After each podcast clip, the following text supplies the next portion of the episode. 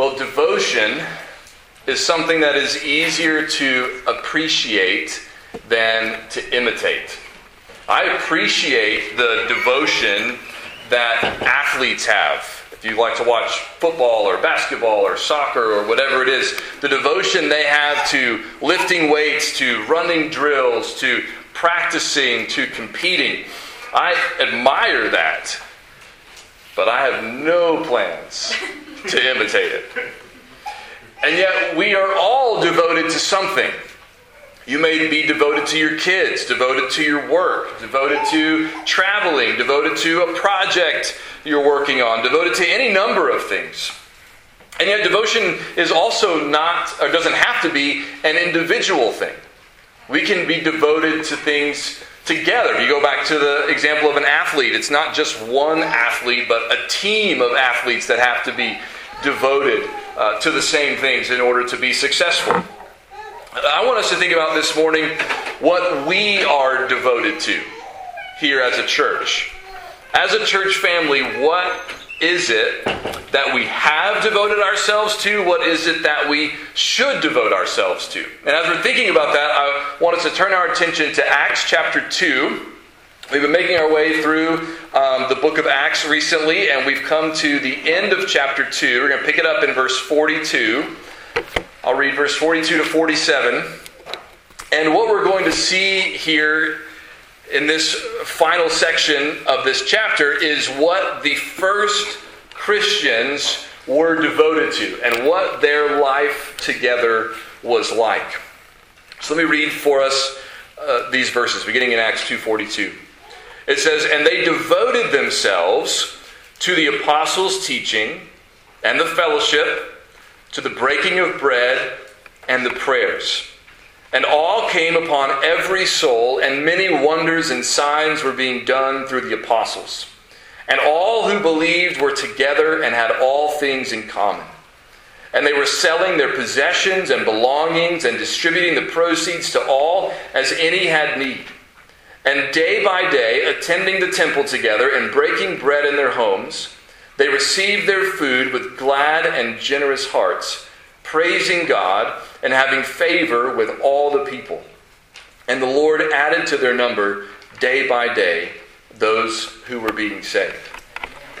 Now, this brief statement in verse 42 about the devotion of the first church is priceless.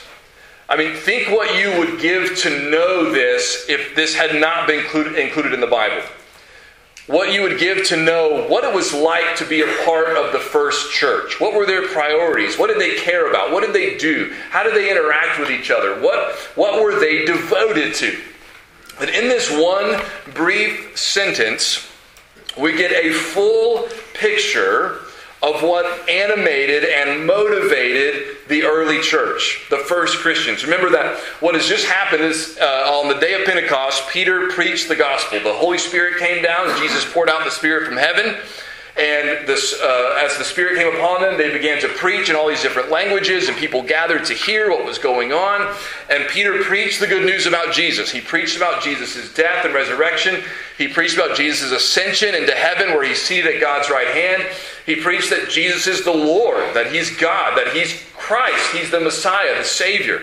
And he called upon the people to repent of their rejection of Jesus and to turn to him and to be baptized in his name, which is a way of publicly affirming their commitment to Jesus. And many of them did, about 3,000 did. So this is the birth of the first church right there in Jerusalem on the day of Pentecost. And then Luke gives us a, a, window into what that first church was like.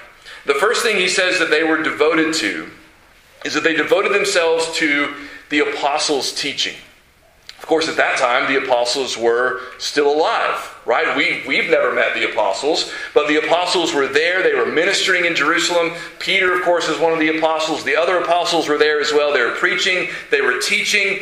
And these who had heard Peter preach and had responded to the gospel and turned to Jesus, they recognized in the apostles the authorized messengers of Jesus. Jesus has ascended into heaven, but he left his apostles to preach and teach and shepherd his people. And so what they did was they devoted themselves to listening to the apostles, to hearing their teaching, to putting their teaching into practice, to obeying it, right? They devoted themselves to what the apostles were teaching. Now, we can't go hear Peter preach, obviously, right? But we can imitate their devotion by listening to the scriptures. Because in the Bible, we have the teaching of the apostles, or your translation might even say the apostles' doctrine, right? We have that recorded for us in the scriptures. Many of the books of the New Testament were written by men who were apostles themselves. Matthew, for example, is one of the apostles. So was John. So was Paul. So was Peter, of course. And other books of the New Testament were not written by men who were apostles, but were written by those who were closely connected to the apostles. So, for example, Mark, who wrote the Gospel of Mark, he was closely tied to Peter. So many see the Gospel of Mark as, as sort of a, a recording of Peter's preaching about Jesus' life and death and resurrection.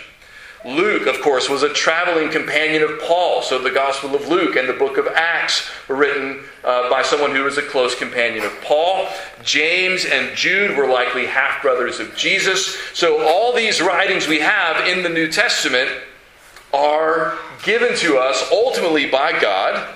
Right, by the work of the Spirit, through these apostles and close companions of the apostles. So, to the extent that we devote ourselves to the scriptures, to hearing what the Bible has to say and seeking to put it into practice, we are imitating their devotion to the apostles' teaching. That's something we can and should be devoted to as well. So that's the first thing. They were devoted to the apostles' teaching. They were also devoted to, it says, the fellowship, excuse me, and the breaking of bread. I put those two together because uh, as we'll see in a moment, I don't think you can separate them. The word fellowship there, this is one of, I don't use Greek words a whole lot, but this is one you may have heard of before. Have you heard the word koinonia? Right? It's a word that means fellowship, it means partnership, it means participation. Right? And so when he says he, they devoted themselves to fellowship, right, um, that is a, a richer word than we often realize. Right? So um, when we talk about fellowship, we talk about being together, right? And, and, and enjoying each other's company, fellowshipping together. But fellowship created by what? Fellowship around what? What is it that brings us together in this fellowship? Paul uses this same word in Philippians 1 5 when he talks about his partnership, and that's the same word, it's just translated differently there. Partnership, koinonia in the gospel with the church at Philippi from the first day until now. So I've got fellowship with you in the gospel, in the faith. Uh, later, in uh, or in a different place in 1 Corinthians chapter 10, there's a passage we don't often think about or talk about uh, when we think and talk about the Lord's Supper, but we should. 1 Corinthians 10, verse 16 and 17, Paul says, The cup of blessing that we bless, is it not a participation? Is it not a fellowship? In the blood of Christ. The bread that we break, is it not a participation, a fellowship in the body of Christ? Because there is one bread, we who are many are one body, for we all partake of the one bread.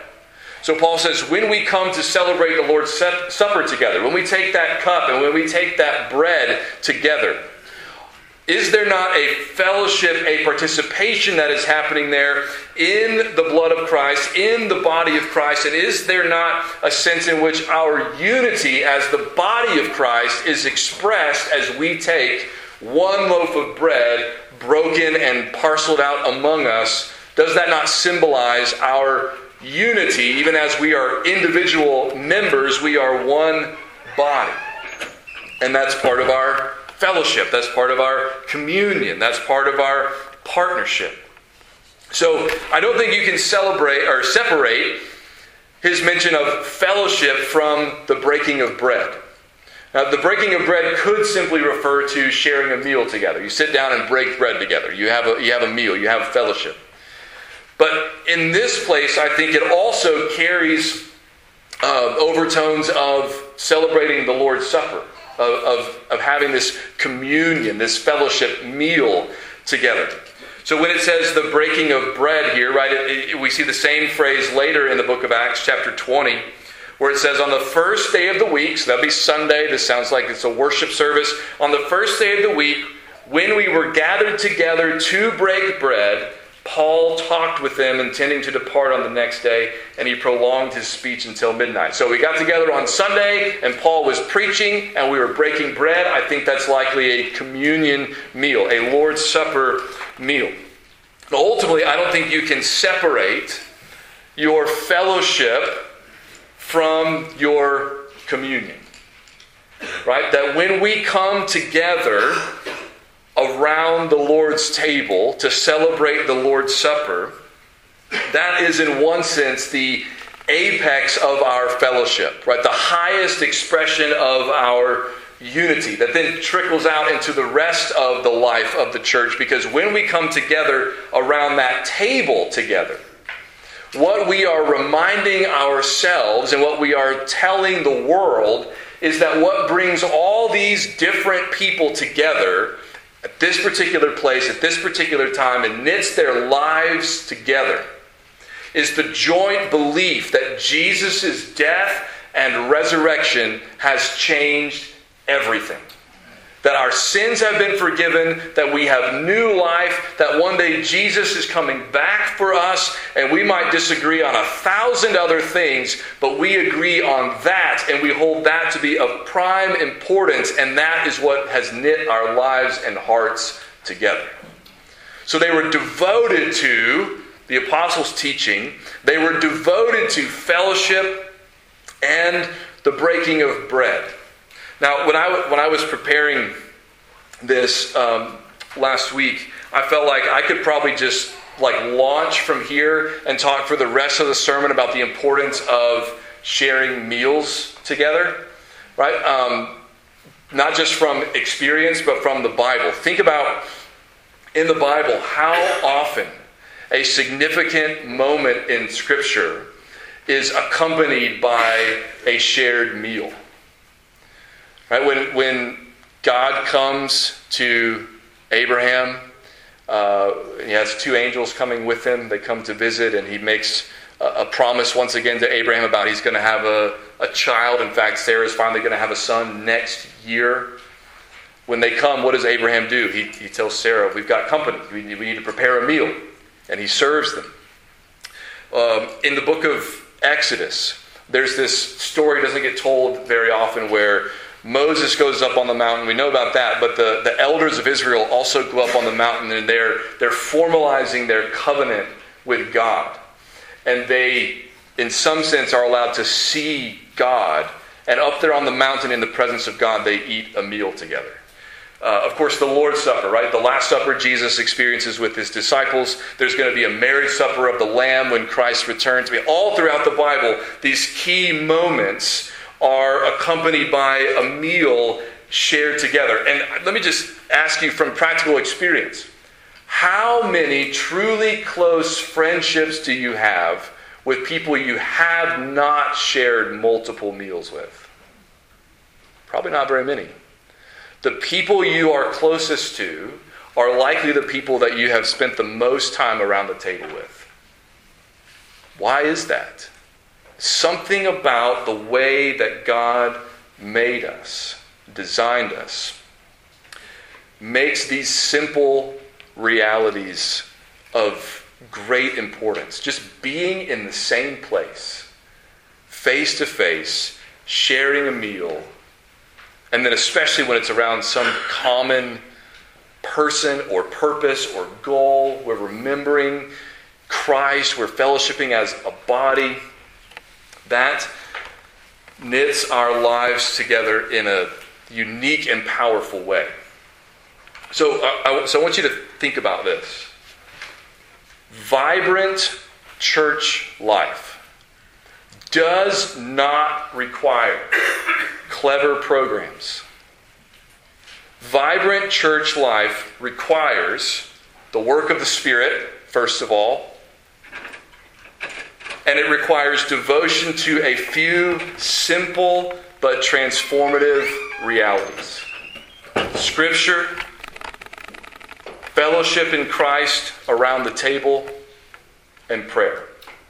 It's not complicated, it's not expensive, it's not hard, it's very basic.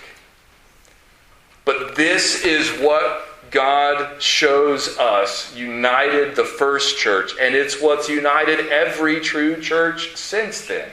When you have a group of people who come together who say, I love God's Word, I love Jesus, and because you love Jesus, I want to sit down with you around the table. I want to study the Word with you. I want to pray with you. I want to fellowship with you.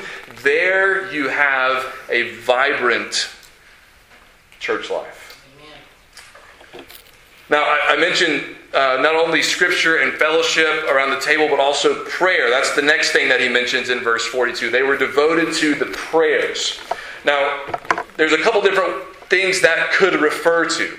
Uh, if it really is the prayers, which is not the way we would expect it to read, right? We would think devoted themselves to prayer. That's what we would normally say.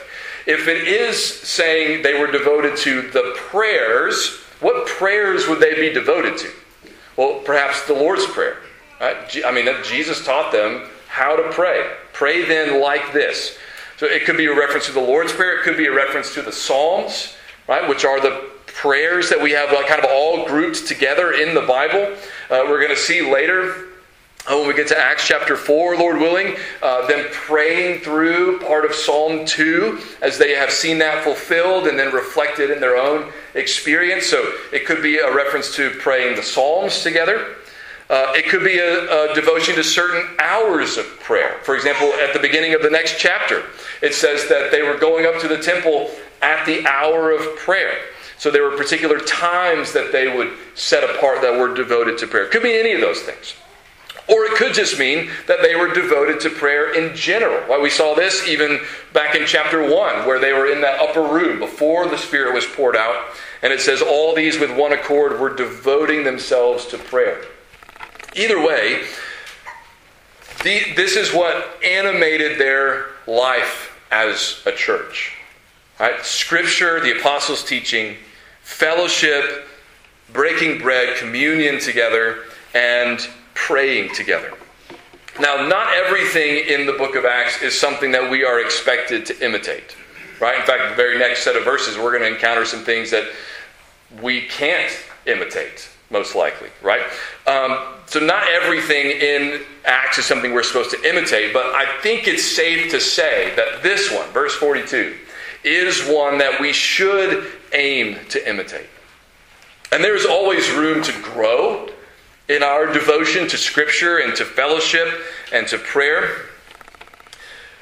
But I think, I mean, I, I feel like I would be remiss if I didn't say, um, over the last few months, I don't know about you, but I, I feel like the, the sense of fellowship and love and communion and devotion here has just heightened even more. I mean, it was good before, don't get me wrong. But I, I, I have just sensed a, a, a, a fullness, a, a richness of God's presence, God's work among this church body uh, recently that uh, we can't pat ourselves on the back for because nobody did anything, right? But just God is at work and God is doing good things in us and among us, and that's something we should be uh, giving thanks to Him for. So and I'm ex- extremely grateful. Um, okay, so that's what they were devoted to, but that's not all that was going on. So, verse 43 says, Awe came upon every soul, and many wonders and signs were being done through the apostles. Right? So people were in awe. Uh, literally, it can be translated even fear. Right? They were just amazed by what God was doing. Signs and wonders were happening. This is not new. This was going on during the ministry of Jesus. It continues through the ministry of the apostles. You see it all, the, all through the book of Acts as well. But the thing I want you to notice about this is that he doesn't say here that the apostles were doing many signs and wonders. He could have said that. But what he says is many wonders and signs were being done through the apostles. So if they're being done through the apostles, who's doing them? Yeah, I'm hearing all the right answers, right? So if we go back to the opening line of the book of Acts, remember that he said, he said, uh, in the first book, O Theophilus, I have dealt with all that Jesus began to do and to teach, implying that Jesus is still doing things. Jesus is still at work. Peter said in his sermon in Acts 2 Jesus is the one who's poured out the Spirit. And I think it's safe for us to say Jesus is the one who is working through the apostles. The Holy Spirit is the one working through the apostles. God is the one working through the apostles, doing these signs and wonders. It's not things that they do or that they are able to do on their own, it is things that God is doing through them. And we see this in the book of Hebrews as well, in Hebrews chapter 2. It says uh, about the gospel, the great, great salvation that we've received and that we've heard about. He says, It was declared at first by the Lord, and it was attested to us by those who heard, while God also bore witness by signs and wonders and various miracles and by gifts of the Holy Spirit distributed according to his will. So, what was God doing? God was working through the apostles, doing signs and wonders, so that people would have it confirmed for them that what the apostles were saying about Jesus was true. That this was the truth, this is the gospel, this is the word that they should receive. Now, uh, that's how God worked at particular times, but that's not how God worked all the time. Right? So in in this instance, these signs and wonders are evidence that God is at work through the apostles, but that does not mean that when there are not signs and wonders, that God is not at work. If that were the case, we'd have to rule out a lot of things that happen in the New Testament too and say God wasn't at work there. That's not the case.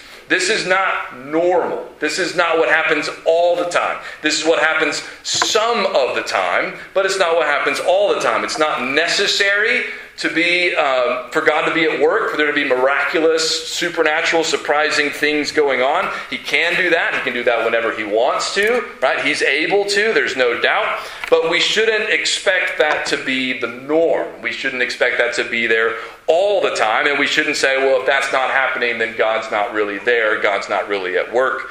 That's simply not what the Bible teaches.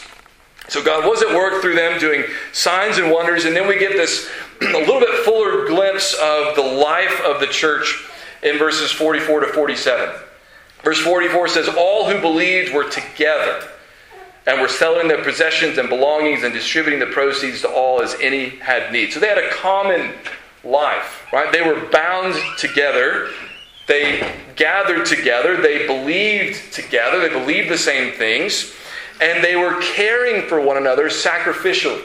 They were willing to sell and, and give generously in order to take care of those who had needs. Remember, many of the people who heard the gospel on the day of Pentecost had come to Jerusalem from where they lived, scattered throughout the Roman Empire, to celebrate the feast.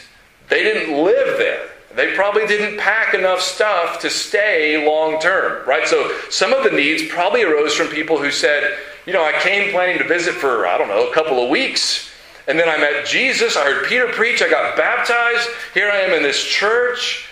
I'm not going home, but I don't have my stuff. I don't have a job. I don't have, you know, uh, what am I going to do? And so that's probably a significant part of why people in the church were having, well, I'll take care of you. I'll help you. I'll sell this. I'll, I'll give you this. They were sacrificially caring for one another. They were worshiping together daily. Verse 46 says, day by day, attending the temple together and breaking bread in their homes. Right, so they were worshiping together at the temple. They were gathering together uh, in their homes. They were experiencing fellowship. Here, I think breaking bread probably is, is more just a reference to sharing meals together, though at this point early in the church, it's very possible that just about every time that they sat down to a meal, they were thinking of the Lord's Supper. They were thinking of Jesus' death and resurrection. So they were sharing meals together and they were experiencing gladness. They were praising God. They had favor with the people. All right, verse um, second half of verse 46. They received their food with glad and generous hearts. And then verse 47, praising God and having favor with all the people. So the people around them thought well of them, right? And they were just, their lives were overflowing with joy. I mean, think about this. You know what it's like. Some of you experience this uh, for yourselves personally, others of you have, have witnessed it in other people's lives. When someone comes to faith in Christ late in life, they don't do it half heartedly, right? They are full of joy and passion. They are committed. They are on fire. Imagine a church of 3,000 people who just came to faith. I mean, overflowing with joy and gladness and gratitude and, and, and, you know, their devotion, right, is no surprise. That is what we would expect. And then finally, it says that uh, the Lord added to their number day by day those who were being saved. So 3,000 saved on the day of Pentecost, but it didn't stop there. Day after day after day, more people were being added to the church. More people were coming to faith in Christ. More people were being saved which is exactly what Jesus told them he would do. We read earlier from Matthew 16 on purpose because after Peter confessed that Jesus is the Christ, the Son of the living God, one of the things Jesus said was, I will build my church. And what is he doing? Is, is Peter building the church here? Nope. Are the apostles building the church here? No. Jesus is building the church. It is the Lord, it says, who added to their number day by day. The Lord was at work saving people, adding to their number, building his church just like he promised he would do, and he has continued to do that ever since. Uh, individual churches might grow or decline, right? Church in certain countries, right, might grow or decline. But the church as a whole, the church as the body of Christ, is always being built by Jesus. So, what do we do with a passage like this? How do we apply it? How should we think about it?